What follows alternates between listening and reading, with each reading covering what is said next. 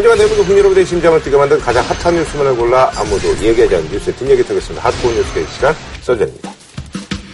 본격적인 그 정치 뉴스에 앞서서요. 아, 이게 엎친 데 덮친 경우로 이제 조류 인플루엔자 피해 소식이 굉장히 큰 피해가 지금 진행이 되고 있습니다. 예, 그래서 사상 최초라고 하는데 이게 위기 경보가 이제 최고 수준이 심각인데 그 심각 단계까지 격상을 시켰다고. 고병원성 AI가 무서운 기세로 번지고 있습니다. 천만 마리에 1,600만 마리, 2천만 마리에 가까워지고 있고 역대 최악을 기록하고 있습니다.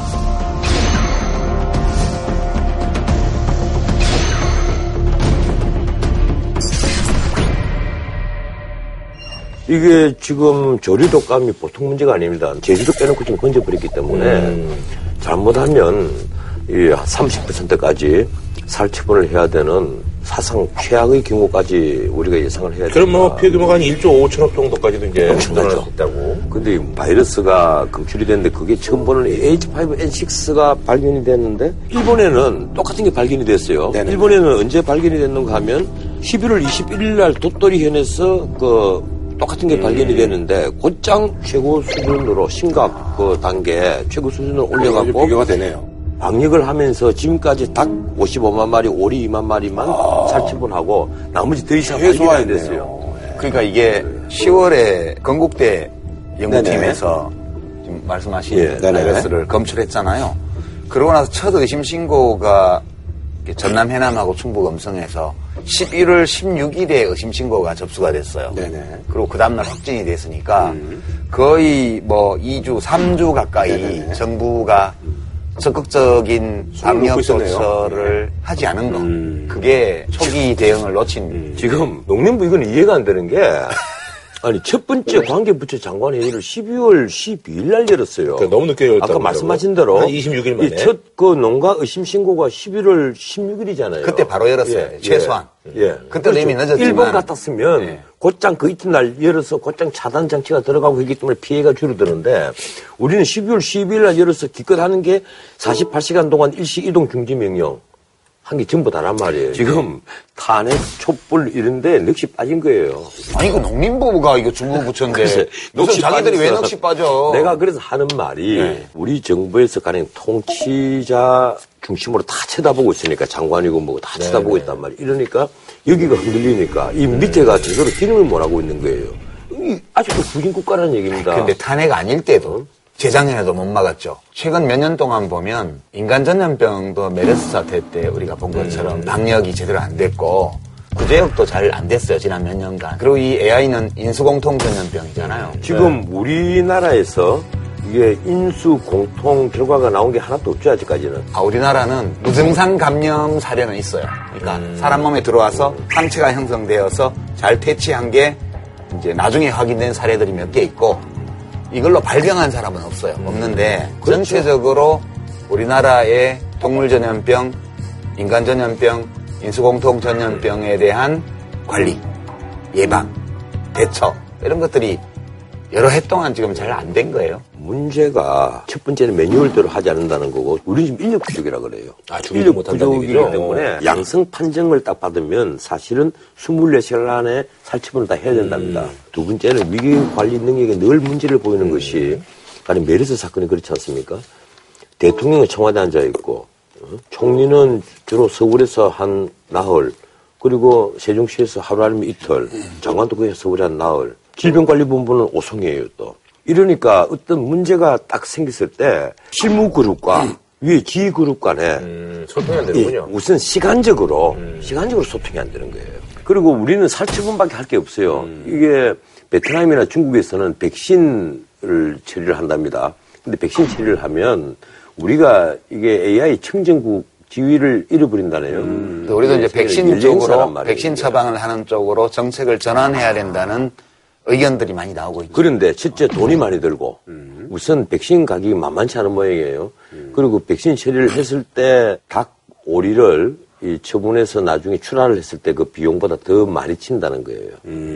저는 그러면- 이게 이렇게 된 이유 중에 하나가 주무부처는 농림부예요. 이게 기본적으로 동물 전염병이기 네네네. 때문에 농림부는 생산 장려 부처잖아요.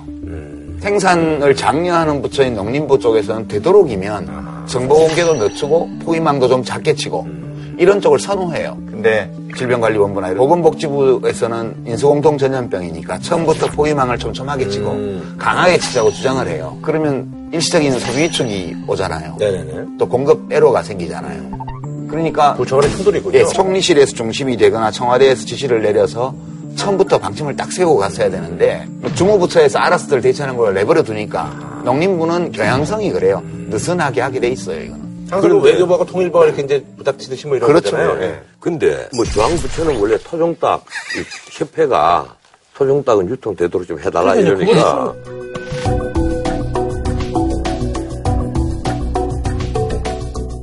희한하대요. 토종닭 그 유통을 허용을 했는데 이재명 시장이 네네. 이제 반발했죠. 예. 성남시 안에 재난안전대책본부를 예. 마련하고 말도 아니다.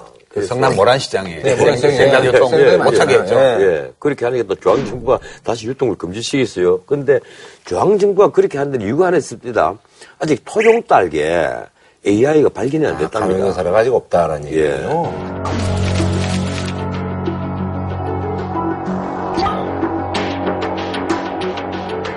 근데 토종닭의 정의가 문제예요.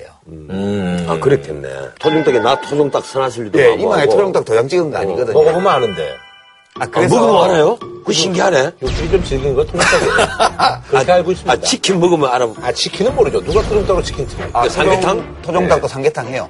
아, 저는 근데 이제 저기 백숙만 백숙. 먹어봐가지고. 백숙. 예. 그러니까 토종닭이 어떤 닭인지의 개념 규정 자체가 불명확해요. 물론 이 사단법인 토종닭 협회에서 인증하는 게 있어요. 여기 인증을 받으면 딱지를 붙여서 표시를 해서 마트에 출시할 수 있는데. 뭐 색깔이 다르거나 뭔가. 근데 아니, 토종닭 협회는 토종닭은 뭔가 자기들이 이 인증 마크를 받고 싶은 데만 여기 가입하는 거예요. 음. 이 토종닭도 재래닭이 있고 외래종이 있어요. 네, 그렇죠. 외래종도 들어와서 베트남에서 돌려와 가지고 일곱 번 이상 새끼를 치면 인정을 해요 여기서는. 토종닭으로. 예. 그러니까 토종닭의 개념 규정도 불명확하고 네네. 근데 모든 토종닭 사육 농가가 이 협회에 가입된 것도 아니고 협회가 모든 토종닭 사육 농가를 무슨 감찰할 수 있는 것도 아니에요. 그런 조건에서 이렇게 내줬으니 성남시장이 뿔딱지가 난 거죠. 그러니까 이거는 처음부터 이렇게 하면 안 되는 거예요. 어쨌든 우리 그 관료들에게 네네. 이번 사태가 확산된 데는 참 문제가 진짜 있습니다. 이 관료주의 중에서 아주 나쁜 거예요, 이게. 알겠습니다. 이게 이제 뭐 사태 좀 진정이 됐으면 하는 게 모든 국민들의 생각이겠죠. 하나, 둘, 셋.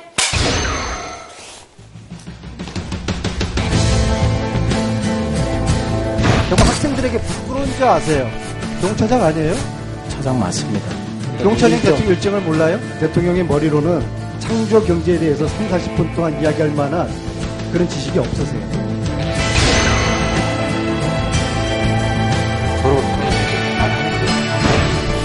사촉은 했던 것 같습니다. 했다고요?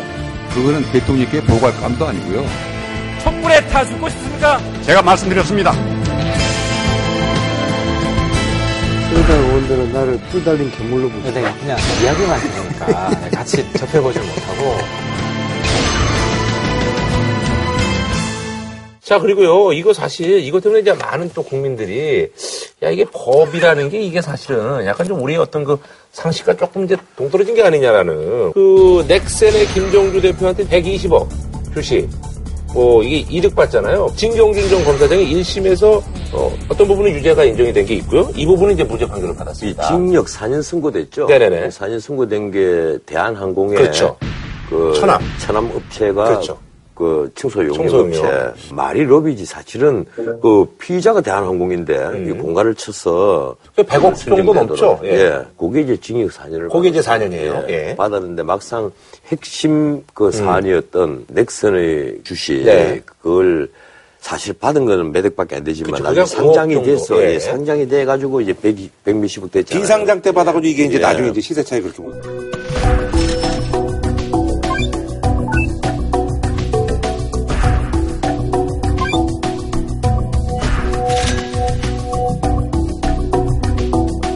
이게 우리 국민 감각으로는 그러니까요. 이게 아니란 말이에요. 그게 포인트인데. 이- 예. 근데 이걸 지연 관계라고 표현을 했더라고. 그러니까요. 판사가 자기의 역할을 넘어섰다는 거예요. 음. 김정주는 사실상 뇌물로 줬습니다 하는 진술을 했단 말이에요. 사업에 도움이 될 것 같아서 네. 뭐, 뭐 예, 줬다 뭐 이렇게 얘기했죠. 음. 일종의 그 뇌물, 뇌물 준 것을 자백을 한 거예요. 나는 판사가 어떻게 그 김정주와 진경준 나란히 서 있는 두 피고인 관계를 지음지교로 봤는지 그러니까 아주 친한 친구한테는 뇌물을 받아도 뇌물죄가 안 된다는 거예요. 우선 우리 첫 번째 그렇고 예, 나는 그걸 떠나서 아주 친한 친구도 아니잖아요. 지음지교라는 말은 문자적으로 상대를 알아보는 그런 관계란 말이에요. 이게 지음이 예전에 그뭐 배가 동작이 뭐 그거잖아요. 오, 야, 그거 옛날 저희, 저희 때는 뭐 이제 그런 거는 좀 예. 교과서에 그런 게 나왔어요. 이게 그 순자 혼학편에 나오는. 얘기인데 이 백아가 금은꽃 명수잖아요. 음. 백아가 금은꽃을 탁 타면 이 종자기는 띵! 예. 이러면 예, 실현당했구나. 종자기는 그냥 나무꾼이거든. 그래서 백아가 고산 준영 높은 산을 생각을 하면서 음을 타면 아, 태살이 솟는 것 같은 느낌을 말을 하고 그리고 유장한 그 강, 큰 강을 생각하면서 하면 마치 황하의 그 음악 같다. 띵 띵 띵 띵 띵 띵 황하의 음이다. 뭐 이렇게 해서 이제 백아의 음을 종자기는 알았다. 그래서 그걸 지음지교 한마디로 이제 척하면 착인 관계인데 상대를 이해를 하고 그렇죠. 예. 그 상대 모든 걸 용납하는 관계가 지음지교란 말이에요. 야, 예. 근데 이거를 그, 그, 김 대표하고 이제 진 검사장의 사이를 지음 관계로 보는 것 자체가 저는 이 재판을 맡은 판사가 표현을 좀 과하게 했다고 봐요. 그러니까 법리상 따지면 수 이게. 친구 사이에 돈을 준 거고 또 주식 살 돈도 주고 다 했잖아요. 그러니까 네네. 사실 주식을 그냥 준 거지.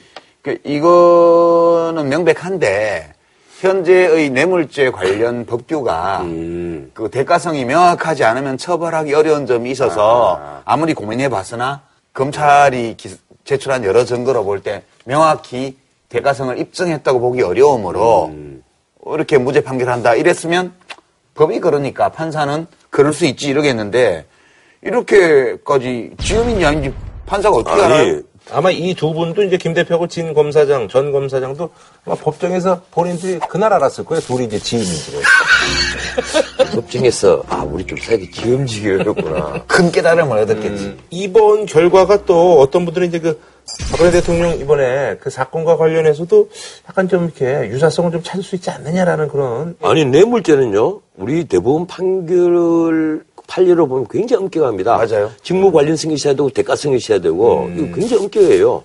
그래서 가령 이번에 그 탄핵 소추 안에 들어가 있는 그 뇌물, 네네네. 예, 제3자 뇌물 수수 이 부분에 있어서는 특검이 이제 굉장히 예를 많이 써야 될 거예요.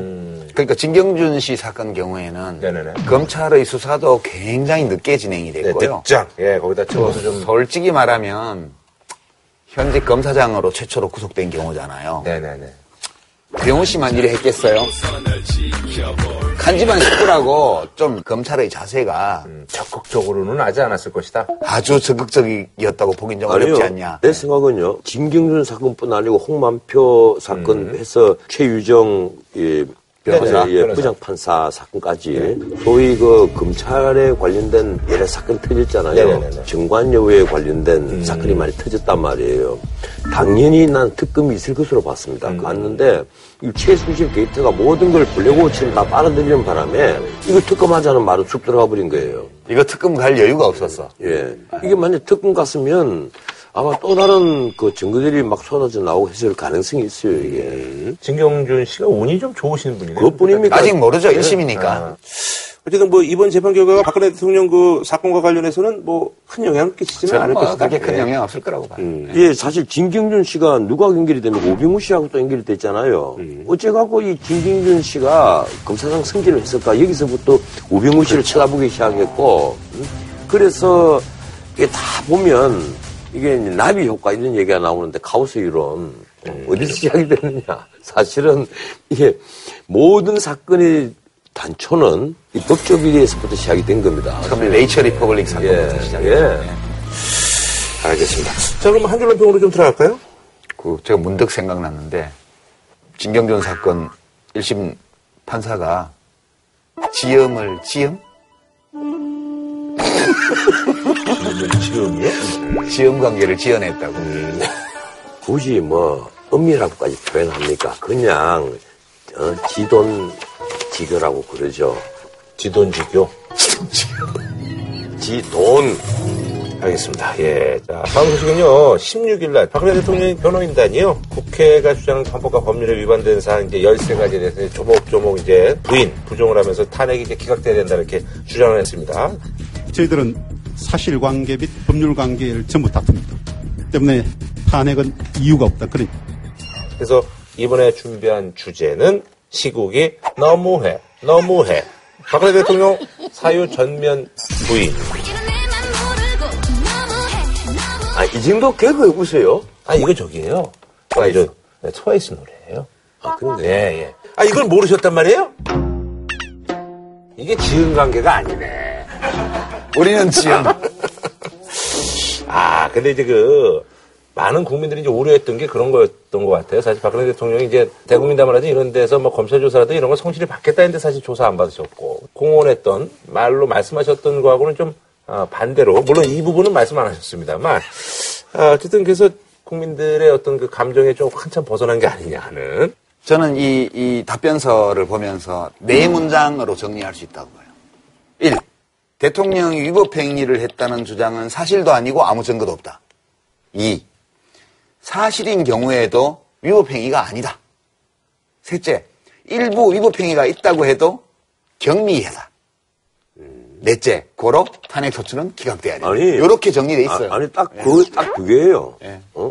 1. 죄 없다. 2. 탄핵 사유 안 된다. 딱 이 두 개예요. 예. 아, 딱 그, 훌륭하십니다. 딱그두 개로. 네 개? 두 내가 이걸 그 변호사로서 꼼꼼히 읽어보면서 모든 피고인은 그 변호를 받을 권리가 있고. 그렇죠. 그리고 예. 변호인은 최선을 다해서 답변했습니다. 그렇죠, 그렇죠. 예. 그 사람을 변호하기 위해서.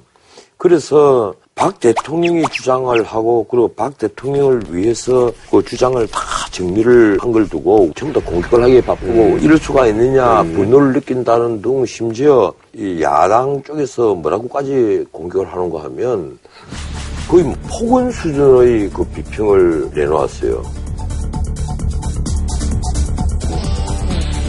박근혜 대통령이 아무리 문제가 있다 하더라도 그 변호인으로서는 당연한 얘기를 쓰는 거예요. 일단 피소추인을 편을 드는 거는 너무 당연한 거죠. 그거 안 할 거면 뭐하러 거기 어, 법률 예. 대리인을 해요. 근데 이제 그 내용을 이제 국민들이 많이. 그렇지. 예, 그참 그 얘기를 하는 거예요. 수준이 예. 저는 좀 그 거시기하다고. 봐요. 나는 그렇게 안 봤습니다. 예, 근데 내가 가령 그 그들을 대리해서 네네네. 그 민사소송에 그들을 대리를 한다. 그렇죠, 그러면 그렇죠, 예. 그들 하고 싶은 주장을 내가 처리 있게 법률적으로 정리해서 다 내놓는 것은 당연한 네네. 나의 의무란 말이에요. 네. 다만 내가 보면 변호사로서 엄청난 실수를 한 부분도 있습니다.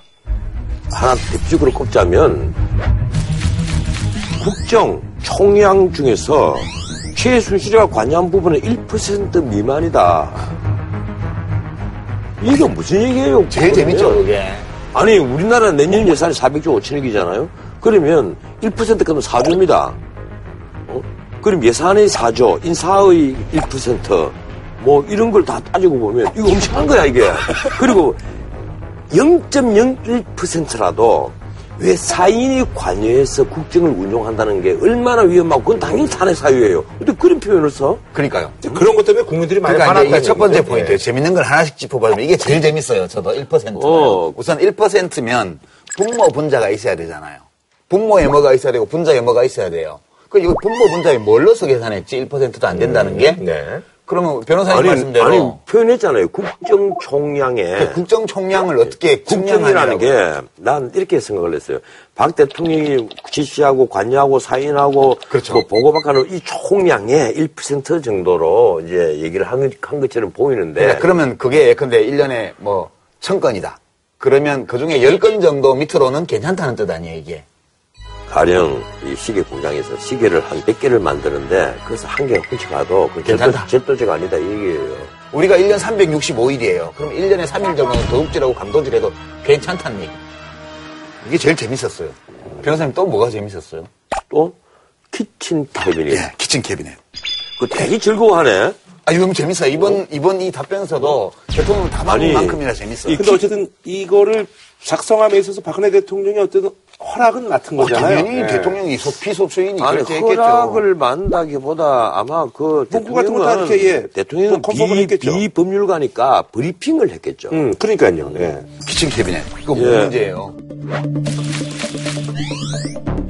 아니, kitchen cabinet이 뭔가 하면 미국의 7대 앤드류 잭슨 대통령 그 사람은 이 서부의 그 사람이고 변호사 출신이에요. 네, 지난번에 영미 전쟁 예. 때 그 사람이 전공을 세웠기 때문에 장군이 됐고 대중의 인기를 얻어서 대통령이 되는데 사실 워싱턴의 정치를 잘 몰랐거든요. 이러니까 자기 친구들, 자기를 후원해주는 이 사람들을 자주 불러서 네. 같이 밥을 먹고 술 한잔 하면서 아, 이건 어떻게 생각하냐 이래서 묻고 네. 많이 의논을 많이 했단 말이에요. 그래서 그때 처음으로 나온 게 이제 키친 캐비넷 얘기가 나왔습니다. 가장 최근에 이 키친 캐비넷을 공개한 사람은 지금 현역 대통령인 버락 오바마 대통령이 의논을 하는 사람 이런 사람이 있습니다. 나 이런 사람들하고. 어울린다. 그 사람들이 뭐 거기에 대해서 관여를 하는 것이 아니라 자기 의견을 전달해주는 그런 역할로 kitchen cabinet 이렇게 표현을 했단 말이에요. 네. 그런데 지금 박근혜 대통령에게 최순실을 kitchen cabinet 이렇게 얘기를 하면 그러면 우선 1. 어? 국정에 관여할 정도의 지적 능력을 가지고 있느냐 하는 문제가 하나 있을 겁니다. 또 하나는 정말 그렇게 했느냐.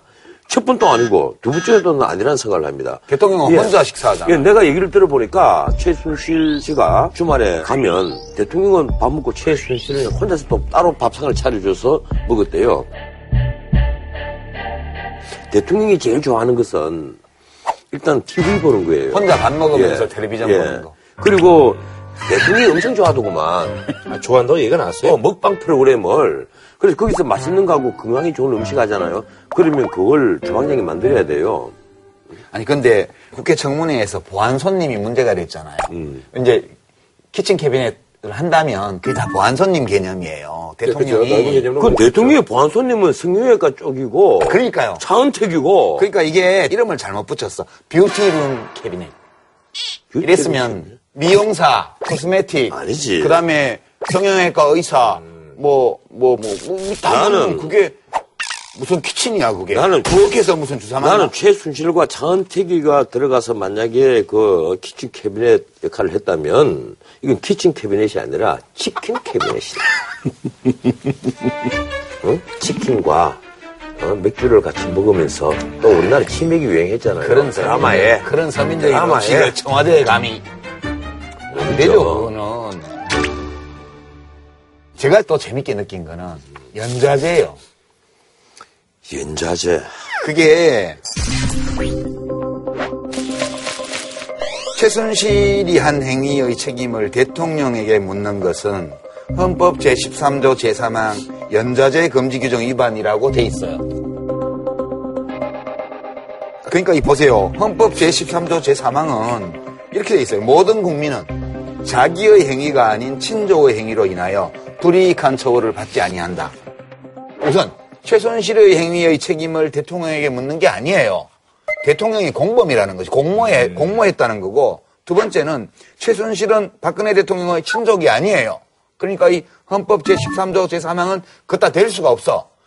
이거를 모를 리가 없는 법률가들이 이걸 넣은 걸 보면 그러니까 이게 새로운 아니죠. 발견이지. 이렇게 그, 되면. 그 진술을 들으면서 내가 만난 법률가들이 이렇게들 해석을 했습니다. 최순실과 박근혜는 정말 자매처럼 가까운 사이니까 그런 취지로 자매니까. 아, 그냥 쉽게 말하면 관용적으로 법- 예, 쓰는? 법률적으로 아, 예, 예, 관용적으로? 인자제 의미보다는 관용적인 표현으로 아니 이렇게 얘기했대잖아요. 나하고 눈도 못 맞췄고 얌전했다. 내가 그래서 딱 시녀 같은 것 사람이라 같은데? 이건데 평소에 내 자매나 같아 이랬으면 이 말이 문학적인 표현으로 성립할 수라도 있는데 아 제가요 아니 시녀가 한 짓을 여왕한테 연자제를 하는데 어디가 이게, 성립이 돼? 이게 지금 굉장히 중요한 말인데 최순실을 두고 시녀 같다고 생각했다고 얘기했잖아요. 네.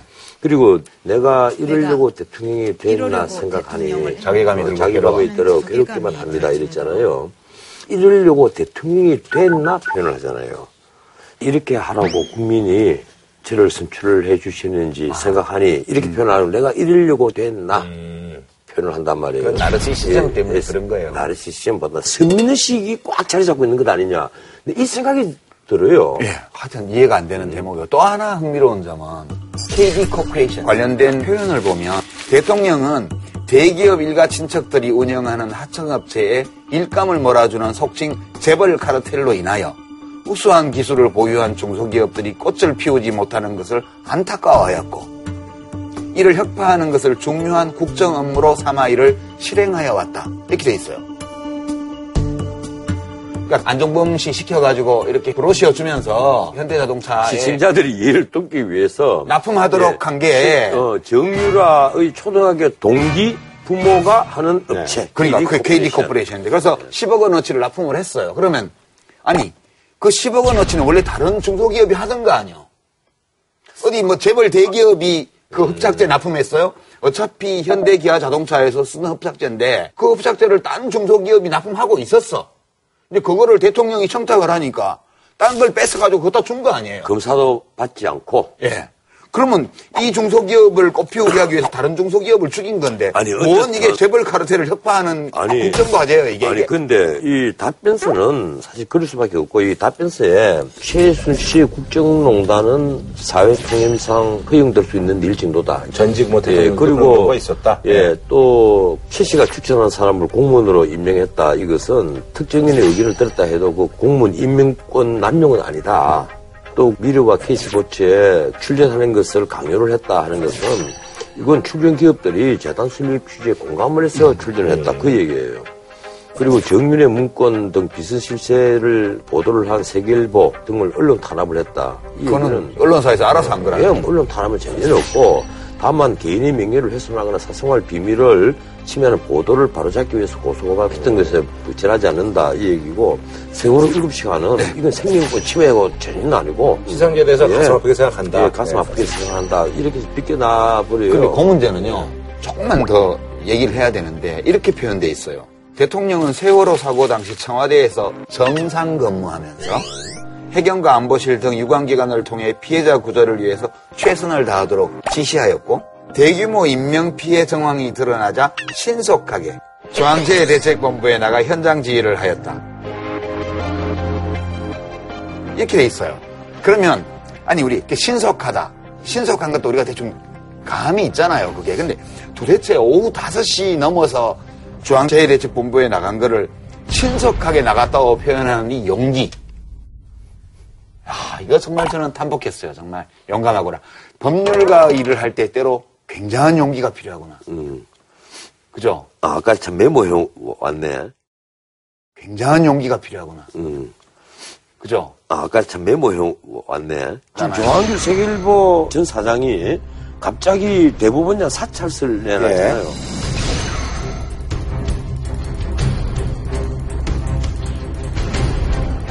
문서 쪽지가 딱 나왔잖아요. 저도 들었다고 그러더라고요. 예? 나는 근데 그걸 딱 보니까 적어도 그 문서는 사찰은 아닙니다. 저도 군에 오래 있어 봤는데 동양 보고 수준도 아니고 그냥 정보 수집 수준이에요. 아, 근데 대법원장 정보 수집을 왜 해요, 정부에서? 아니 그런데 아니, 나 했다면 나, 아니, 뭐, 아니, 오케이, 아니, 뭐. 아니, 봐봐요. 그 경찰 정보과에서 이 여러 가지 차원으로 뭐 꼭 사찰한다 이런 동향을 파악한다 이런 것보다는 주요 인사들 요새 어떻게 지내고 있는가 확인을 하는 아, 그거 왜 확인하냐고요? 아니 근데 그래서 그 사찰은 아니란 말이야. 그게 사찰이지, 뭐가 사찰이에요? 내가 지금 안 내가 그거 따지하는 게 아니고 지금 우리가 사찰하고 동향 보고하고 그냥 단순한 정보 수집 있죠. 이거는 진짜 구분해야 됩니다. 가령 우리나라 주요 인사들의 이 정보 수집 같은 것은 경찰이 사실 하는 이유가 있답니다. 우선 신변 같은데 혹시 뭐 다른 불성분자들 접근을 해서 위해를 가할 가능성이 있다라든가 이런 것까지도 인명가 되니까 국가의 안전을 위해서 한대요. 두 번째 인사 검증을 하기 위해서 그 정보 수집하는 경우가 있답니다. 청와대에서 공직 감찰을 하기 위해서 하는 건 좋아요.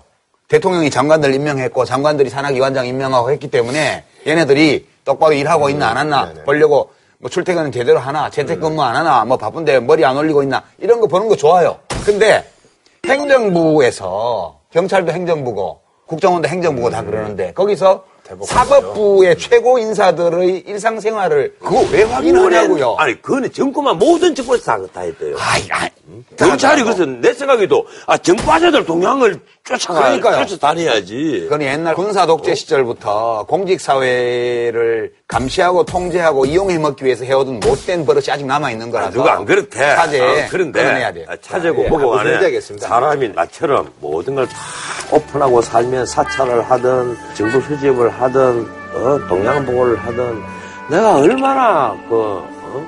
편하게 능력하게 그래도 기분 나쁘죠. 그 뉴스를 보니까 사정당국 관계자가 하는 말이 그 뭐 사찰에 오른 사람 중에 저도 있다는 거예요. 그 뉴스에 났더라고요. 그게 어? 누가 보고 에이, 그거 알아보라는데 어디 가서 알아봐야 아니, 돼 이거를? 유시민이 아니게 유승민이겠지.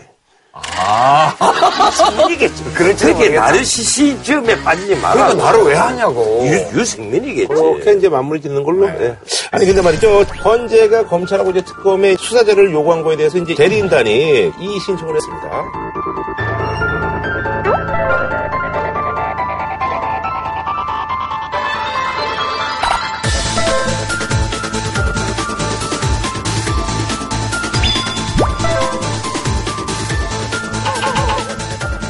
근데 이게 나름대로 이제 뭐 숨겨진 의도가 있지 않나요? 원래는 반대할 이유가 없는데. 해. 아니. 그걸 한 게 이제 시간을 끌기 위해서 그렇죠. 이렇게 얘기를 하더라고요. 아니, 그게 아니고 예. 어차피 그렇게 얘기를 하더라고요. 어차피 언론에서. 헌재법에 있어서 수사 중이거나 재판 중인 사건은 기록 송부 요청을 못 하도록 되어 있단 말이에요. 그러니까 이게 헌법재판소법 32조인데 재판부는 결정으로 다른 국가기관 또는 공공단체의 기관에 심판에 필요한 사실을 조회하거나 기록의 송부나 자료의 제출을 요구할 수 있다. 그 뒤에 단서 조항이 달려요. 다만 다만 재판 소추 또는 범죄 수사가 진행 중인 사건의 기록에 대하여는 송부를 요구할 수 없다 이렇게 예. 됐어요. 재판 오늘 시작했습니다. 음. 이 녹화하는 이 월요일 날 이제 최순실의 준비 절차 기일 오늘 열렸거든요. 그 최순실만 출석을 했던데 아마 헌재 판단은 준비 절차 기일이 열리기 전까지는 재판 중이 아니라고 본 것 같아요. 그리고 이 특검 수사가 개시하기 전이니까 이걸 그 특검 수사 중이 아니라고 본 거예요. 이러니까 빨리 기록 보내라 이랬는데 특검이 딱 보니까 이건 아니거든. 곧 내일 모레 수사를 시작하는데 지금 곧 틈을 딱 타서 현재가 수사 기록 다 일체 송부하시오. 곧딱 이런데 일체 안 보낸 거예요 지금. 어떻게 되는 거예요, 그럼? 못 보내는 거죠. 왜요? 헌재법에 딱 너무 명문하게 되어 있습니다. 이게 제가 좀 알아보니까 헌법재판소에서 이렇게 하면 탄핵 심사를 하기 어렵다고 사실상 또는 일반 안건의 경우에도 지난번 통합진보당 해산심판 청구 건 네네. 같은 경우도 그 애로사항이 있어가지고 계속 국회에다가 이 조항을 고쳐달라고 요구를 해왔어요. 근데 국회가 이제 안 해줬어, 아직까지. 그래서 이 법이 그냥 있는데요. 제일 재밌는 게 헌법재판소가 이미 받은 적이 있어요, 이거를. 법원은 판례를 중시하니까. 이게 2014년 3월 11일 날 있었던 그 헌법재판소 공개 변론의 변론 조서인데요. 이 변론 조서를 보면 청구인 쪽에서 협력 의무가 있다고 주장을 해요. 이때 청구인은 법무부예요. 법무부에서는 32조의 단서 규정에도 불구하고 이거를 낼 수 있다고 주장을 했고요. 이 주장을 헌법재판소가 전원일치로 받아들였던 거예요, 당시에. 정확히 읽어드리면 이런 거예요. 청구인이라는데 법무부는 헌법재판소법 제32조 단서 규정에도 불구하고 원본을 그대로 송부하는 것을 금지하는 것으로 축소 해석해야 되며 인증 등본의 송부 축탁은 허용되어야 한다고 주장했다 이렇게 돼 있어요.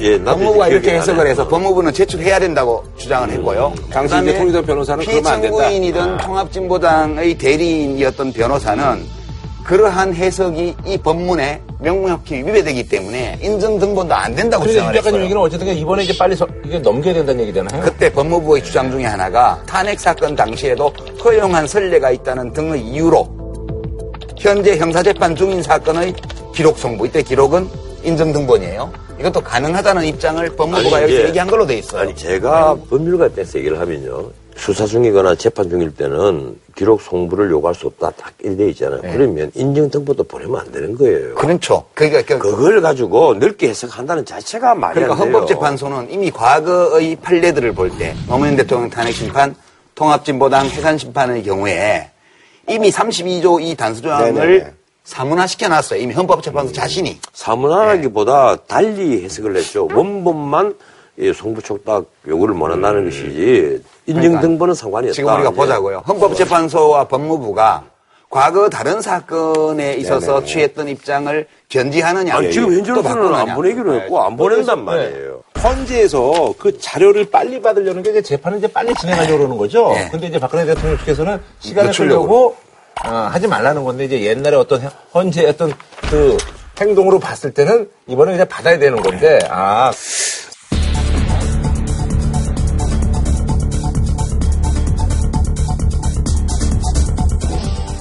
자, 한 줄로 평좀 부탁드리겠습니다. 이 키친 캐비넷 잘 들었습니다. 예. 식자 우한이라. 자, 지난 16일에 말이죠. 신임 원내대표로 이제 그 나경원 의원하고 이제 정우택 의원이 붙었는데 정우택 의원이 7표 차로 당선이 됐습니다. 새누리당의 비주류가 결국은 분당 수순에 들어갔습니다. 김무성 전 대표와 유승민 전 원내대표 등 비주류 의원 35명이 뜻을 함께 한다고 밝혔습니다. 의외였다고 좀 생각을 하더라고요. 왜냐면 이제 그 전에 분위기 자체가 비박적으로 좀 많이 넘어간 그런 분위기였는데. 자, 그래서 이제 준비한 주제가 도로 친박당이 된 새누리당의 앞으로의 운명은? 이라고 저희가 한번 정해봤는데요. 그때는 저 앞에서 노래 불러. 뭔 노래 도로 친박당, 도로 친박. 그게 아, 아니죠. 변호사님, 좀 아, 우- 뭐예요, 우- 그게? 아이. 노래로. 그냥 노사연 씨 노래가 어 울려. 뭐예요? 만나면? 산 넘어 넘어 돌고 돌아. 아니, 그 40년 전 노래를. 노래 누나 대학생 때 부른 노래를 그. 그, 정우택 의원의 당선을 예상을 했었어요? 사실. 뭐 정우택 의원이 친박 핵심도 아니고 친박 빈들이잖아요. 요새는 핵심이에요. 집회에 나가서 막 확 하고 막. 나는 반반으로 봤어요. 반반. 누가 될지 모르겠다 이러는데 뭐 언론에서 여러 가지 분석이 있더라고요. 이 약간 나경원 의원이 개인적인 호감도가 좀 떨어지는 네, 거예요? 친화력이 아 무래도 좀 그런 요소도 좀 작용을 해가지고 아, 그런 것도 약간 그리고 있었다. 일단은 우선 그 비례대표 먹고 들어가잖아요. 친박이. 어, 그렇죠, 그렇죠. 네. 그게 어디예요? 이거는 국회 의원들이 그 선거란 말이에요. 그 비례대표를 먹고 들어가는 그게 어디예요? 그러니까 국민 여론은 친박이 이게 문제다. 이게 국민 여론인데 또 새누리당 원내 원내 안 지도부는. 예. 또 친박이 먹어버렸어. 아. 그러니까 이게 의원들의 정서가 좀 다른 거죠? 예. 그러니까 국민들의 정서하고. 이 국민들은 무엇보다도 인적 청산 아니에요. 작게 놓고 말해서 사람을 갈아야지. 이 박근혜 정부를 이렇게 한관 정치, 내시 정치를 해서 이렇게 엉망으로 만들어버린 핵심 환관들, 내시들, 이 사람들 처형을 해야 된다. 음. 처형이란 게 뭐예요? 일, 정경은퇴란 말이에요. 그러면 국회의원 빼지면 안 돼, 떼집니까? 안 되란 말이에요. 그러니까 그 피를 묻힐 수 있는 사람이 비대위원장이 되고 원내대표가 되고 뭐 이랬으면 참 좋겠는데 그 우리 국민들 시각이에요. 근데 친박은 결사항전 해야 되잖아요. 대신에 누구든지 뭐. 어 누구든지 내 목을 칠 수는 없다. 이제 다 이렇게 나오는 거예요. 이게 음. 어떤 현상이냐면 총선 참패하고 나서 네네. 당대회를 했는데 이정현 의원이 당 대표 될 때 그때 투표율이 되게 낮게 나와요. 그렇죠. 근데 새누리당에는 이념적으로 박근혜 대통령을 확실히 지지하는 층이 있고 강성층. 그 다음에 이제 보수 유권자들이 그 외연을 둘러싸고 있는데 총선 과정을 거치면서 변호사님 말씀하신 박타령이 난무하면서 네. 바깥쪽이 떨어져 나가가지고 투표들을 안 한 거예요. 그러니까 강성 친박이 주도하는 조직표만 들어와서 친박 중에도 친박. 이정현 의원이 당대표에 됐어요. 그렇게 되면서 새누리당이 반망한 거야, 그때. 그 이번 원내대표 선거도 마찬가지로 민심은 교체인데 그렇죠, 예. 의원들끼리 투표를 하니까 이 교체가 안 되는 거예요. 이렇게 되니까 이제는 비박한테 남은 길은 나가는 거 말고는 이제 없는 거 아닌가? 이 비박들이요 명분이 없어서 탈당을 못하고 당을 못겠다고 생각 안 합니다. 오로지 이유는 딱 하나예요. 온실 속의 화초. 안위. 온실 속의 화초예요. 네가 나가라. 예, 네가 가라 하와이 이 게임이야. 어? 그런데 정우택 의원이 비주류에서 비대위원장 추천해 줬으면 좋겠다. 이렇게 비박은 이제 유승민 의원을 내세하는데 유승민 의원이 나한테 정권을 정권을 준다면 내가 이 비대위원장에는 독배를 들겠다. 독배 먹으면 죽지 않아요. 근데 정권은 줄 리가 없잖아요. 아, 글쎄, 난 죽어버리겠다. 이 얘기를 한 건데. 근데 친박이 가만 생각하니까 이게 아니거든. 큰일 났거든, 이거는. 그래서 친박 쪽에서 이제 브리크를 건 거예요. 누구든지 다 좋지만 김무성, 유승민 이 둘은 안 된다. 쉽게 말하면 저 두 사람이 들어오면 내복을 칠 텐데 안 된다 이거예요. 자 지금부터는 내가 이제 구슬로 쫙 만져보니까 뻔한 길이에요. 그러면 비박이 어떻게 하겠어요? 어? 탈당을 합니다. 구슬 만져보니까 예, 예? 탈당은 이제 벌어져요. 이제 당은 이제 드디어 분열이 되는 거예요. 근데 정당 만든다니까. 네, 정당임까지 결정했어요. 보수 신당.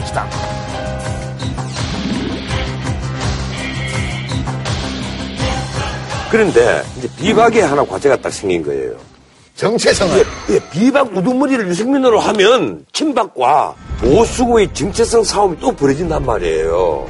그러면 여기서 김무성을 빼고 유승민을 빼면 차 떼고 포 떼버리면 비박이 올망졸망한 사람들이 나가서 새로운 보수 정당을 건설했을 때 얼마나 대중의 환호를 받겠느냐는 문제가 나오는 거예요. 저는 대중들은 정체성을 잘 근데 몰라요. 저는 정거성 선생님께서 네. 구슬을 만진 결과 당이 쪼개진대잖아요. 음, 제가 보기에도 깨질 것 같아요. 비박이 나갈 수밖에 없는데 네. 지금 친박과 비박의 싸움이 왜 났냐 이렇게 보면 단순히 대통령하고 친하냐 안 하냐 대통령이 음. 공천 좋냐 안 좋냐 이게 아니고 네. 그런 것도 있지만 노선이 좀 달라요. 음. 그러니까 친박은 아주 이념성이 강해요. 그러니까 저는 이거 이제 이름을 어떻게 붙이냐 하면 친박은 이념 보수.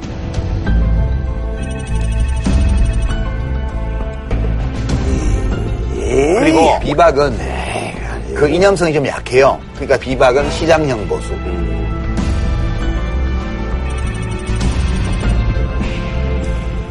예, 아니에요. 나눠요. 내가 내 정확히 분석해 드릴게. 친박은 환관 보수.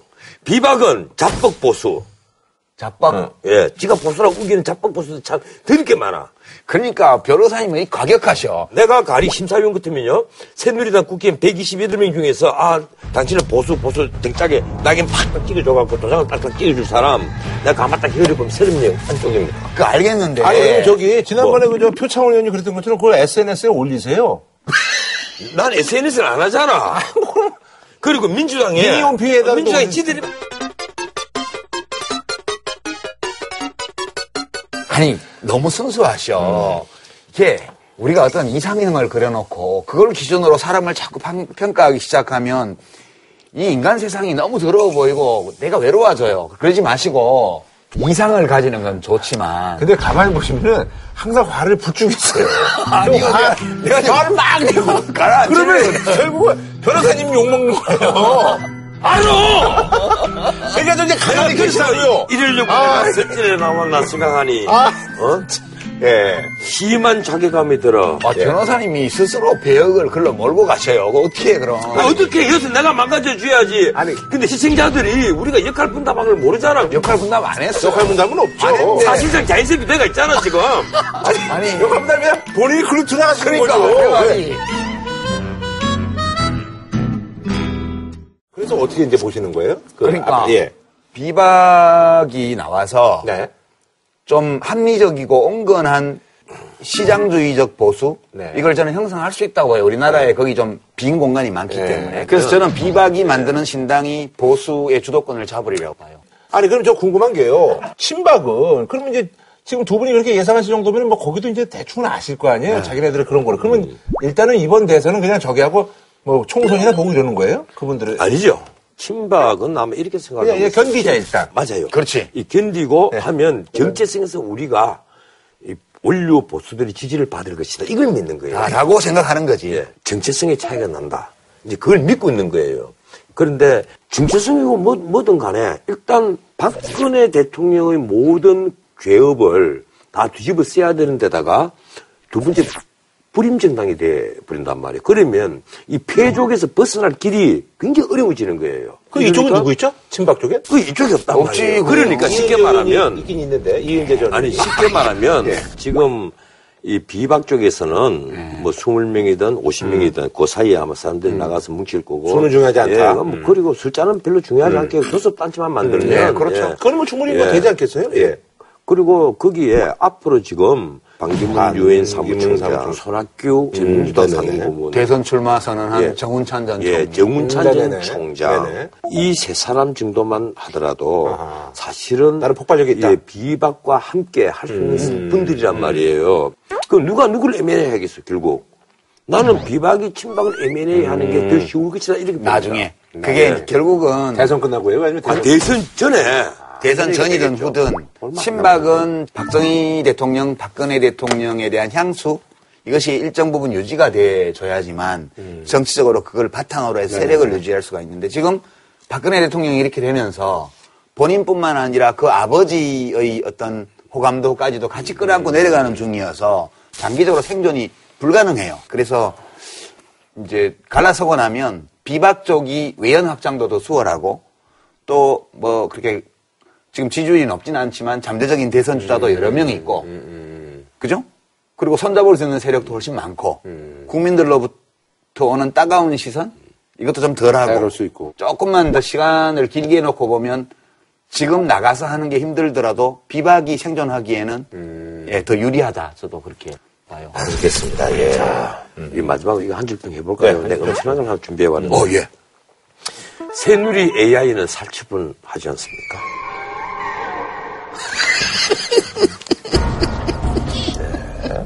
저는 지금 뭐 우리 방송 나갈 때쯤이면 벌써 탈당했을지도 모르겠지만 아, 그렇게 빨리요? 예, 비박 탈당 선언은 나오겠죠. 비박들에 속한 정치인들에게 음, 약간의 격려 아, 또는 위로가 될 수 있는 말 불편할 바에야 혼자인 게 낫다. 네. 대통령의 머리로는 그런 지식이 없으세요. 시민들이 제보를 하는데요. 나이 들어서 저 이제 와서 나이 들어서 정경 유차의 도리를 완전히 끊어서 뵙고 싶었습니다.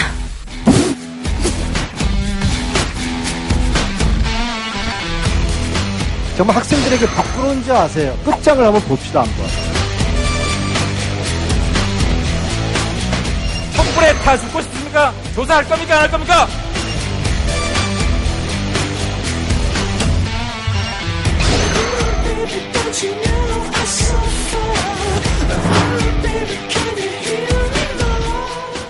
자, 이번 그는요 핫한 뉴스의 뒷얘기를 뉴스의 당사자들과 함께 얘기해보는 시간입니다. 지난번에 그 저기 표창 의원 그리고 장재원 의원님 그 두 분은 근데 사실 이제 극적으로 이제 그 말다툼 고성이 있어가지고 그래서 좀 주목을 받았는데 이분들은 사실 뭐 그런 건 없습니다만 그래도 실질적으로 성문에 관련해서 또 여러 가지 얘기를 좀 들을 수 있을 것 같습니다. 일단 저희는 그 선수 우선이기 때문에 아, 우리 더불어민주당 우리 안민석 의원님 그리고 새누리당의 하태경 의원님 모셨습니다. 예, 반갑습니다. 네, 예, 반갑습니다. 아 우리 저기 안 의원님은 선수가 사선이시더라고요. 네, 수도권 내리사선. 아, 네분 모두 네. 저희 지역구 우산 네. 시민들이 15% 이상으로 계속 당선시켰어요. 압도적으로 아 자기 자랑이 좀 많이 아니야, 우리, 우리 우산 시민들 자랑하는 거 우산 시민들 자랑하는 겁니다. 아, 그- 자, 어쨌든 그 청문회에서 아주 뭐 일을 열심히 하시는 청문회 스타를 모셨는데요. 그래서 저희가 이제 뭐 청문회 스타를 모셨는데 그 호칭에는 좀 마음에 예, 드시는 거죠?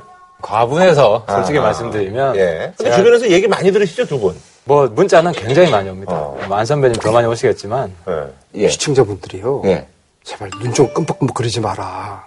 그렇게 문자 보낸 분도 있고요. 아, 안현님한테 아, 머리를 너무 띄운다고 뭐라 그러시는 분도 없어요? 아, 별 이야기 다 들어오죠. 예. 저는 그날 떡머리라고 엄청 욕먹었어요. 머리가 제대로 정돈이 안 돼가지고 그 특히 이제 우리 이제 안민석 의원님 같은 경우는 그 저 많은 분들이 또 이제 장시호 씨하고의 그 대화.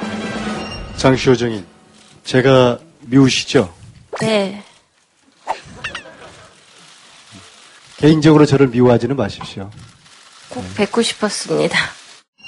뭐 네티즌들 사이에서는 이제 장시호와 썸 타는 뭐 안민석이라 가지고 얘가 뭐 이렇게 예, 재미있게 장시호가 굉장히 센 여성이거든요. 음. 최순실한테 훈련을 받아왔으니까 얼마나 저 머리 위에 올라가 있어요. 그래서 제가 세게 나가는 것보다 유화 전략으로 음. 아하. 나 밉죠. 그렇게 시작을 한 거거든요. 음, 그런데 얘 밉습니다 해버리니까 제가 아주 당황해버렸죠.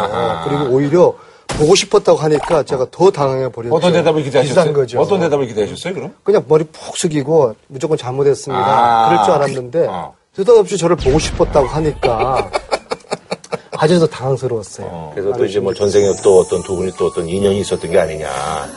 뭐 이렇게도 이제 뭐 불교 사상을 가진 분들은 또 그렇게 이제 또 생각을 하기도 한다고 뭐. 근데 장시호 증인한테 저도 똑같이 지탄을 받은 게 있어요. 이제 시청자들한테. 음. 이게 두 가지인데 제가 결혼 기념일을 자꾸 물어봤거든요. 어, 예. 결혼, 제 결혼 몇 날짜. 년도 했어요? 결혼 기념일 언제예요? 그때 가을이에요, 겨울이에요, 여름이에요? 그러니까 너 왜 관심 있냐? 결혼 기념일 왜 물어보냐? 근데 그게 뭐였냐면 아, 갈라섰잖아요, 또. 박근혜 대통령이 5월 20일경에 테러를 당했어요. 음. 테러 당하고 면도칼 테러 당하고 예, 예. 장시호 집에 그 이후에 일주일을 머물렀거든요. 음. 그다음 결혼한 날짜가 6월 4일이에요. 아. 그럼 보름 사이에 이 테이프 붙여 붙이고 결혼식을 갔다는 거는 부모 자식도 아니면 힘들잖아요. 아하. 그런 관계인데도 장시호는 그날 결혼식장에서 처음 박근혜 의원을 봤다는 거예요. 음. 저는 이거 사실로 보지 않아. 거짓말했을 겁니다. 아. 요 위증을 잡아내려고 아하. 왜냐하면 자기 집에 머물렀는데 어. 결혼 준비하려면 엄마랑 상의할 게 얼마나 많아요. 네. 자기 집에 있어야지. 아하. 그리고 또 하나 뭐가 있었냐면 장시호 이야기 이제 그만하죠. 여기까지는 여기까지는 이거 제가 아주 머리가 아주 지근지근 그래요. 아, 우리 또 하태경 의원님 같은 경우는 이제 그 이재용 부회장님이 이제 비슷한 연배실걸요, 아마. 네, 나이는 같더라고요. 네, 제가 그죠. 학번 1년 선배. 네. 그래서 이제 그때 이제 거기 이제 해체. 그걸 거듭, 거듭 약속을, 어, 요구를 하시고 그래가지고. 정경련 해체 앞장 서겠어요, 안 서겠어요? 의원님 좋은 말씀 감사하고 간단히 답변을 하세요. 지금 길게 얘기할 시간 없어요. 제가 할 수 있는 거는 다 하겠습니다. 하지만 삼성 정경련에 기부금 내는 거 다 중지하겠다고 선언하세요, 지금. 약속하세요. 그러겠습니다. 약속하세요, 빨리. 그러겠습니다. 그럼 정경련 탈퇴와 해체는 오늘 여기서 저하고 약속하신 겁니다. 어, 저희는 탈퇴하겠습니다. 탈퇴하겠다. 알겠습니다. 이제 뭐 네티즌들한테 이제 약속 매니아다. 뭐 약속 갑이다. 요즘 표현을 뭐 이렇게 많이 하더라고요. 이렇게 어, 별칭이 생겼는데. 사실은 제가 정경련을 해체시켜야겠다고 생각한 건 한 10년 넘었어요. 아하. 그래서 아무래도 이재용 부회장이 이제 제가 어쨌든 10년 묵은 음. 10년 이상 된 정경련 해체에 이런 강력한 의지 음. 이런 걸 좀 읽은 게 아니냐. 아하. 아, 미리 준비하고 온 것 같지는 않고요. 아하. 미리 준비하고 왔으면 첫 답변에 딱 준비된 답변을 했을 네. 텐데 조금씩 조금씩 후퇴하잖아요. 아하. 활동 안 하겠다. 그다음에 기부금 아, 돈안 내겠다. 돈안 내겠다. 나중에 탈퇴하겠다. 음. 이런 걸 보면은 할아버지가 물려준 이제는 나쁜 유산이 된 음. 이걸 자기 손으로 정리하는 게 필요하다고 저는 느꼈다고 봅니다. 이 대목은 박수 한번 쳐주죠. 아, 예. 참 잘하셨어요. 아, MC도 보시가지고. 여당 의원이 어, 예, 예, 예. 삼성 이재용 회장을 가지고 이렇게 어. 세게 몰아치는 것은 아, 예, 예. 굉장히 인상적이에요. 예, 그래서 이제 많은 국민들이 또 박수도 보내고. 아니, 그러면 저기 약속 같은 걸 잘 받아내시면 어떻게 저기, 어, 새누리당 뭐 지도부한테 또 약속 같은 것도 좀 받아내시고 그런 건 안 되나요? 제가 그때 이재용 부회장과 사실 남자 대 남자 음. 혹은 같은 동시대인으로서 나는 새누리당 해체하고 정경련 당신 해체하고 그래서 우리 시대의 정경 유착을 끊자 아하. 이야기를 제가 했고 네. 근데 이제 삼성이 정경련에 한 50% 부담금을 내요. 그렇죠. 예. 삼성이 안 내면 없어집니다. 그래서 제가 새누리당에 50% 지분을 가지고 있으면 이거 해체를 시킬 수 있겠는데 그래서 지금 아. 어쨌든 새누리당을 해체하고 보수의 새로운 어떤 역사를 쓰는데 내가 일조는 해야겠다 싶어서 아마 이번 주 다음 주가 음. 새누리당 해체 굉장히 큰 분수령이 될 것 같습니다. 아하. 근데 보니까 약간 성향은 그 말씀이라든지 이런 그 어떤 것들로 봤을 때 약간 민주나 이쪽 성향이 아니, 과거에 유명한 운동가 학생이 알죠, 예, 예, 있죠. 예, 예. 그 부분은 그러니까 제가 새누리당에 온 걸 가지고 이제 변했다고 하시는 음. 분들이 있는데 20대부터 지금까지 음. 거의 30년 가까이 네네. 제 가장 최고의 가치는 민주주의였습니다. 음. 그래서 한국 사회 민주주의를 위해서 학생 운동도 하다가 음. 감옥도 가고 네네. 근데 그 이후에는 음. 한국 사회는 어느 정도 민주화가 되었다. 음. 그래서 민주주의 이후의 다른 가치들, 음. 복지나 네네네. 평등이나 그래서 저는 90년대부터는 한 10년 이상 북한 민주화 인권 운동을 했어요. 음, 네네네. 근데 야당에 가려고 하니까 야당은 북한 민주화 인권 문제에 소극적인 거예요. 아하. 그래서 제가 이제 북한 인권법 하러 아, 예. 제가 새누리당에 왔죠. 음. 근데 새누리당에 와 보니까 음. 여기는 독재물이 덜 빠졌네 아직. 음.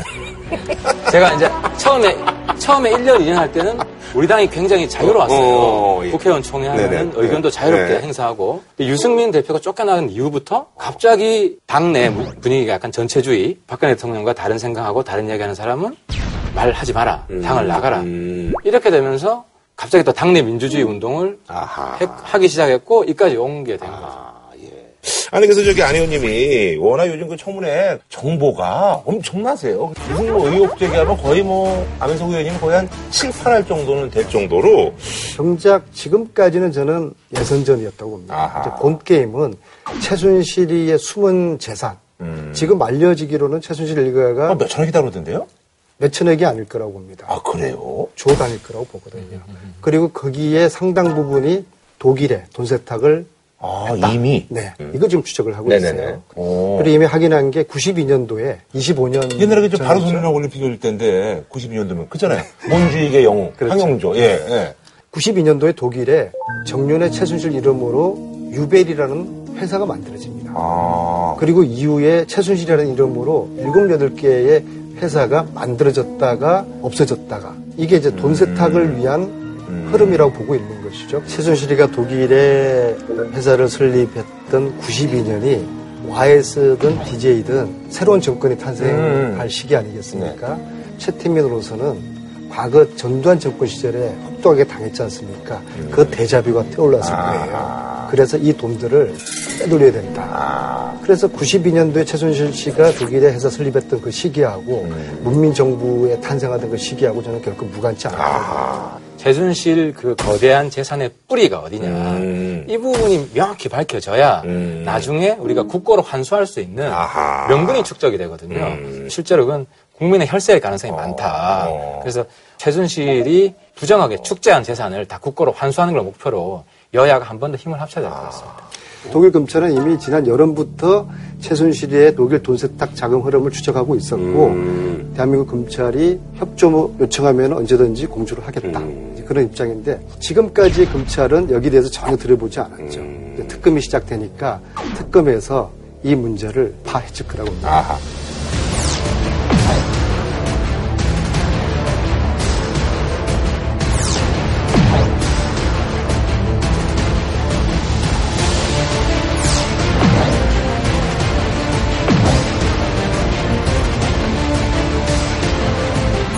우라 씨도 이 문제는 계속 관심 가지면서 썰전에서 시리즈 1, 2, 3로 아, 아, 그래도 저희가 또, 지나치게 예. 거예요. 어. 그리고 이것을 뿌리를 뽑아야지 최순실 부활을 막거든요. 음. 아니 근데 개인적으로 제가 봤을 때 이게 하시려면 쉽지 않으시겠어요?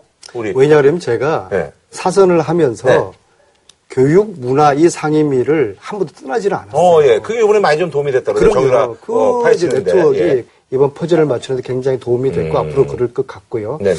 아마 해방 이후에 이렇게 한 상임위를 떠나지 않고 고수를 했던 국회의원은 아마 거의 없을 거예요. 그게 본인이 지한 거잖아요. 그죠?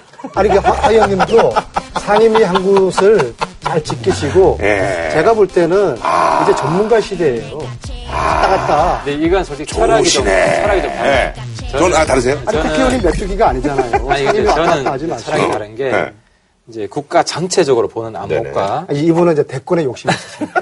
그러니까 일반 원칙을 어. 이렇게 쭉 꿰뚫는 게 중요하다고 저는 아하, 판단을 해서 전반적인 것들을. 2년마다 지금 상임위를 아하, 옮기고 있고 어. 앞으로도 옮길 계획인데 메뚜기, 메뚜기시네. 메뚜기. 옮길 계획인데 한번 깊이 한번 고민해 보겠습니다. 어. 아니 근데 저기 안민석 의원님은 이제 그 김영주 의원 거기 이제 현장 조사 가셨잖아요.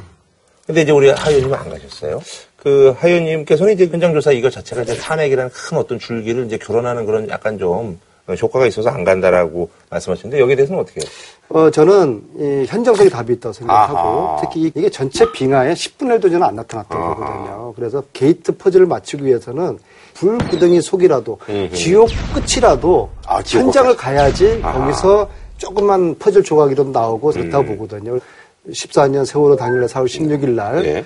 그 김영재 원장의 장모님이 아침에 병원을 진료를 했다는 거 아닙니까? 음. 근데 다른 날의 장모 차트에 사인 네네네. 김자하고 아. 4월 16일 날 그 사인하고만 딱 틀린 거예요. 아, 예, 예. 300%가 틀린 거예요. 어, 예. 이걸 발견을 한 것이죠. 어. 그래서 이제 그 사인한 것을 저희들이 지키고 있었어요. 음, 이걸 우리가 현장 보존을 해야 된다 하니까 김영재 원장이 갑자기 그 차트들을 확 집어가지고 밖으로 나가려고 하는 거예요. 아, 의원님도 계시는데요? 아, 그럼요. 오, 그러니까 어쩝니까? 네. 제가 어. 김명재 의원님하고 그 안에서 네. 다시 서류를 뺐고. 아, 몸싸움을? 네, 그런 일이, 그 안에서 그런 일이 벌어졌어요. 그리고 이제 박영선 의원님이 특검에다 전화를 합니다. 음. 그래서 특검이 한 시간 후에 와요. 그래서 그날 그 상황은 국조팀과 특검팀이 공조를 해서 그 중요한 점검물을 압수를 한 굉장히 의미 있는 날이었죠. 사실은 그 이후에도 또 따로 한 차례 갔어요. 음, 아. 제가 거기 제 목도리를 살짝 두고 와가지고 어. 일부러 두고 오신 거예요? 가시려고? 고의성이 있었죠. 어, 야. 다음에 또 다시 아, 갔어요. 그래서 갔더니 그냥 기급을 하시더라고요. 어. 왜 그게 하필 그 목도리가 안민석 의원님 목도리였냐고 하시면서 어, 이런 얘기 들으실 때마다, 아, 나도 좀 갈 걸 그랬다는. 거. 오셨어야 되는 거죠. 근데 저는 조금 이제 어. 방향이 달랐어요. 아. 그래서 저는 세월호 문제에 있어서 가장 중요한 문제는 왜 해군이 투입이 안 됐냐. 음. 우리나라 군이 투입이 안 됐냐. 예를 들어서 그 일본에 원전 사고 났을 때 네네네. 결국은 군이 다 투입이 됩니다. 음. 자위대가. 네네네. 음. 굉장히 큰 재난 같은 경우는 군이 투입이 돼야 돼요. 네네네. 근데 군 투입이 되려면 대통령의 결단이 있어야 되거든요. 음. 근데 이 부분에 대해서 어떤 정책 결정의 미스 이런 음. 부분이 거의 검토되지 않고 아. 야당 의원님들은 거의 질문을 안 음. 하셨어요. 관심은 프로포폴이나 성형, 필러 수술. 그래서 사실은 그날 제가 집중적으로 파고들려고 했던 음. 것이 예. 말씀이신 거잖아요. 그래서 그날 나온 게 통영암 보고할 감이 안 된다 그랬다는 음. 그랬잖아요 김장수 그때 안보실장이 통영함이 출동 준비를 하고 있, 다 이거를 김장수 실장이 대통령한테 그때 보고했습니까? 아 그거는 대통령께 보고할 감도 아니고요. 그 해군 참모총장이 알아서 출동을 시키면 되는 겁니다. 아니 그럼 누가 지시를 했어요? 가지 말라고. 해군 참모총장은 간다고 이렇게 각서까지 다 썼는데 해군 총장이 지시했겠죠, 그건요. 제가 지금 저 아무 실장이 몰라요? 저는 깜짝 놀란 거예요. 왜냐? 두 가지 때문에 놀랐는데, 이건 대통령한테 이런 문제 보고해봐야 잘 모르니까 우리끼리 알아서 해도 돼. 이런 게 하나 저변에 깔려 있고요. 또 한 가지는 자기들 내부에서도 뭔가 잘못했다. 그러면서 누가 지시했느냐 끝까지 숨기다가 마지막에 국방부 장관이거나 혹은 그때 합참의장 둘 중에 하나일 것이다. 가지 말라고 지시한 게 이게 마지막에 나온 거예요. 사실 그날 성과가 없었잖아요, 별로. 이 말, 이 말, 이 말씀을 제가 이해를 하는데요. 세월호 7시간의 퍼즐의 핵심은 왜 대통령이 제대로 어, 지휘를 발동하지 어, 예. 않았을까, 지시를 하지 않았을까, 그거 아닙니까? 네네네. 이거하고 도대체 뭘 했길래 대통령으로 역할을 못했을까? 이게 동전의 양면이거든요. 음. 네네네. 그래서 7시간 동안에 무엇을 했는지 행적을 밝히면은 예. 왜 대통령으로 역할을 못했을까 하고 이 이제 퍼즐이 음, 또 이제 맞춰지는 것이죠. 네네. 그래서 그날 뭐 성과가 있었는지 없었는지는 국민들이 판단을 하시겠죠. 네. 사실 다음에도 더 큰 대형 재난이 있을 수가 있는데 지금 현행법으로는 군 투입이 굉장히 제약돼 있어요. 민간만 들어가게 됐어요. 민간 재난은 북한의 침입이 아니면은 그래서 이런 부분에 제도 개선의 교훈을 얻으려면 이 부분을 집중적으로 파고 들었어야 되거든요. 아니, 그리고 있잖아요. 우병우 현 민정수석이 이제 나그를 했잖아요. 현상금을 그러니까 마지못해 나오겠다라고. 그 뭐. 여기저기서 현상 걸었는데, 우리 안민석 의원님께서 현상금 500만 원 거신 거예요? 없는 돈에, 아. 없는 돈에 그렇죠. 아, 김정은 이제 3일을 털어서. 그게 아주 공식화가 돼버린 거예요. 아하. 계속 이제 국민 펀드로 이게 올라갈 듯 하니까 우병우가 거기 이제 딱 걸려든 거예요. 음. 그래, 나갈게. 그렇게 된 거거든요. 22일 날 우병우가 네. 또안 나올 수가 있어요. 저는 이제 나올 거라고 보는데 어, 네. 그 이유가 도발이 쳐보셨어요. 이 전문 용어로 도발이라고 그러는데 옛날에 이제 시위하던 학생들 어. 수배 되면 어. 도망 다니거든요. 예. 그러면 그 도망 다니는 고통이 굉장히 큽니다. 어. 모든 사람이 자기를 쳐다보는 것 같아요. 그런 느낌이 들고. 어. 심리적으로. 어. 그러니까 우병우는 온 국민이 지금 수사됩니다. 그래서 어떤 사례가 있었냐면 제가 KTX 타고 지역구를 내려가는데 옆 좌석에 앉은 분하고 이야기하다가 마린시티 사는 예. 제 지역구 분인 거예요. 근데 그분이 마린시티에 우병우 있어요. 오. 저한테 어. 어, 그 우병우 뭐 합니까? 낚시하는 거 본 사람이 있다는 거예요. 아, 거기서요? 그 네. 바깥에서? 그러니까 해수욕장 거기 말고 요트 경기장 그쪽으로 어, 해서 어. 거기 지금 추우니까 사람이 많지 않거든요. 어. 이런 제보가 저한테 왔어요. 어. 그 후에 주식 갤러리에 마린시티에 낚시 가방 들고 어. 그 글이 또 올라왔어요. 아, 그래요. 우병우 입장에서는 아. 그걸 보고 깜짝 놀라지 않았겠습니까? 아. 정말 모든 국민들이 다 수사관으로 보이는 거예요. 그러니까 이거를 비교했을 때 도망 다녀서 느끼는 고통과 청문회장 나와서 질타받으면서 느끼는 고통 중에 음. 청문회장 나와서 받는 음. 고통이 훨씬 적은 거예요. 음. 아니 근데 해운대에서 낚시는 어종은 뭐 잡았다는 그런 제보는 없나요? 예. 어. 거기 그 고기 꽤 쏠쏠하게 잡히고요. 그, 그 하면은 예. 월한 한 몇 천 정도 수입은 올립니다. 거기서요? 그 해운대 송정 기장 그 그 바닥에서. 그래. 그래서 아, 새벽에 가면은 싱싱한 고기 많이 먹을 수 있습니다. 아니 근데 이제 그런 이제 오병호 전 수석 그게 어떻게 보면 이제 그 이번 청문회 어떻게 보면 이제 하이라이트라고 이제 많은 분들이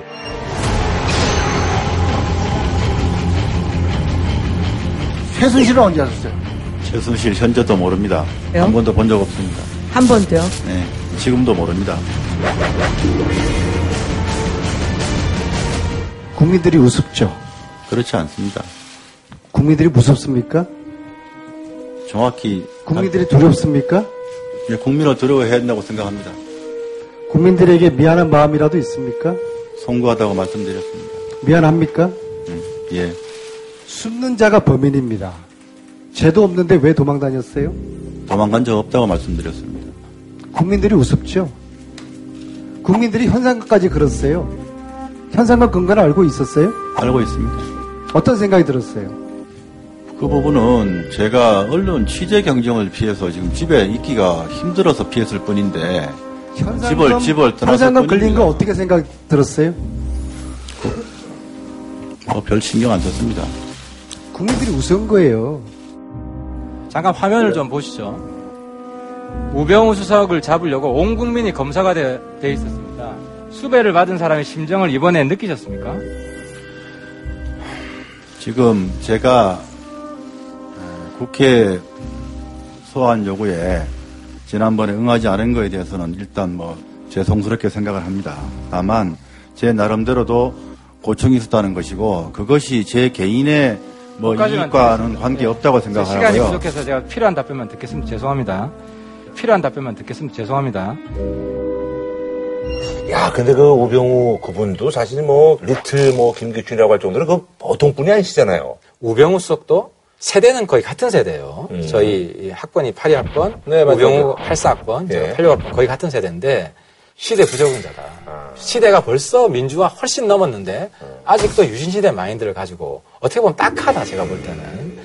근데 우병우는 김기춘보다 더 자기 관리를 잘하고 그럼 찾아내기 어려울 것이다. 그런 얘기를 지금 많이 듣고 있어요. 증인으로 나오는 우병우는 분명한 목표와 전략을 가지고 나올 겁니다. 아.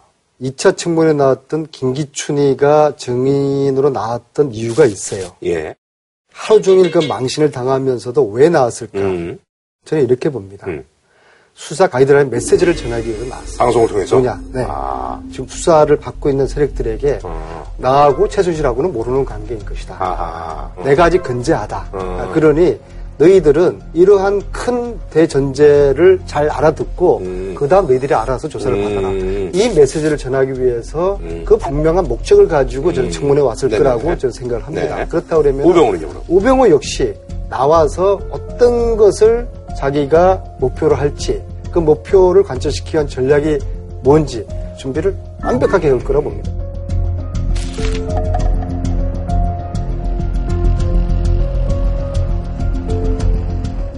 아니 주진우 기자님하고는 서로 이제 지금 뭐 이렇게 파트너 관계시죠?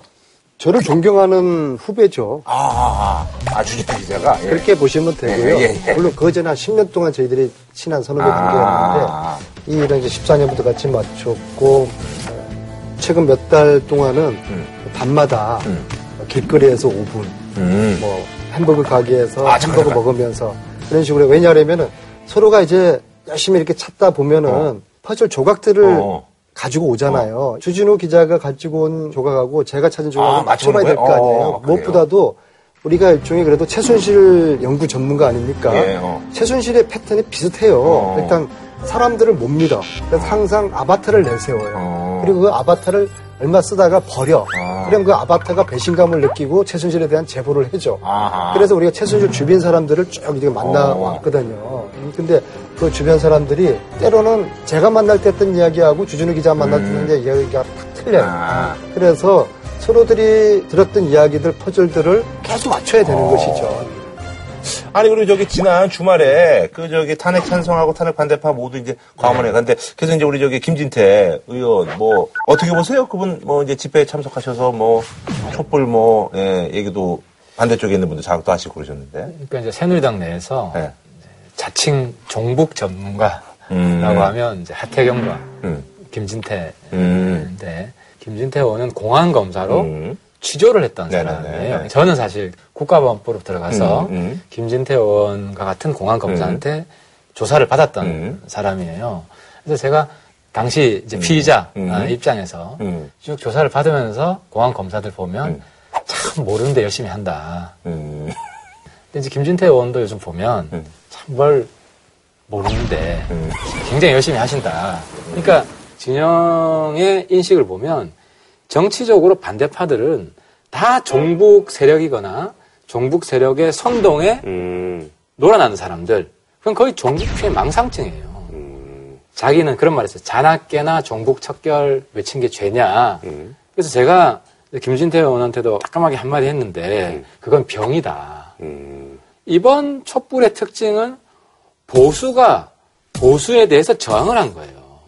물론 뭐 좌파 진보 진영 물론 나왔지만 이렇게 커진 거는 정말 건전하고 상식적인 보수가 대통령이 창피하고 너무 지나치고 이래서 나온 거거든요. 건강한 보수까지도 종북이라고 몰아대는 이거는 거의 병적 수준이죠. 아니, 근데 왜 새누리당에 계세요? 그래서 제가 지금 외치는 게 새누리당 해체돼야 된다. 이 당 더 이상 역사적 존재 가치가 없다. 어. 그래서 어쨌든 정경련 해체 다음으로 제 과제가 새누리당 해체다. 우리 그럼 저기 이런 뭐 이제 뭐 앞으로 내 계획은 어떤 거다라고 좀 말씀해 주실 수 있나요? 저는 일차로 박근혜 대통령이 구속되는 것을 꼭 좀 보고 싶어요. 어, 박근혜 대통령이 지금 시간 버티게 하는 거 아닙니까? 국민하고 싸우면서 버티지 못할 거라고 봐요. 버티는 이유는 어떻게 하면 감옥을 가지 않을까?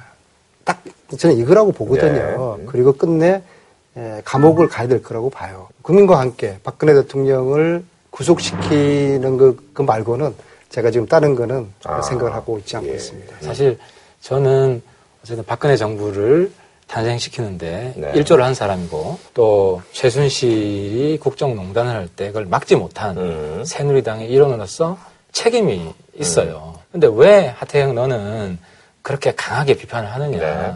보수가 살기, 살아야 거예요. 지금까지는 대통령을 왕으로 모시는 가짜 보수한테 놀아났다. 우리가 그걸 자각을 해야 된다. 그리고 정말 상식적인 보수로 다시 태어나야 된다. 오늘 저도 같이 공부합니다. 예. 그런 아픈 마음에서 말씀드리는 거다. 알겠습니다. 아, 오늘 저 시간 내주셔서 너무 감사드리고요. 저희가 또 뭐 사안이 있으면 또 종종 또 연락해서 또 두 분 이렇게 모시는 걸로 하겠습니다. 오늘 나와주셔서 감사합니다. 네, 고맙습니다. 한우 특등심 한 가지만 싸게 파는 명인 등심에서 문화 상품권을 드립니다.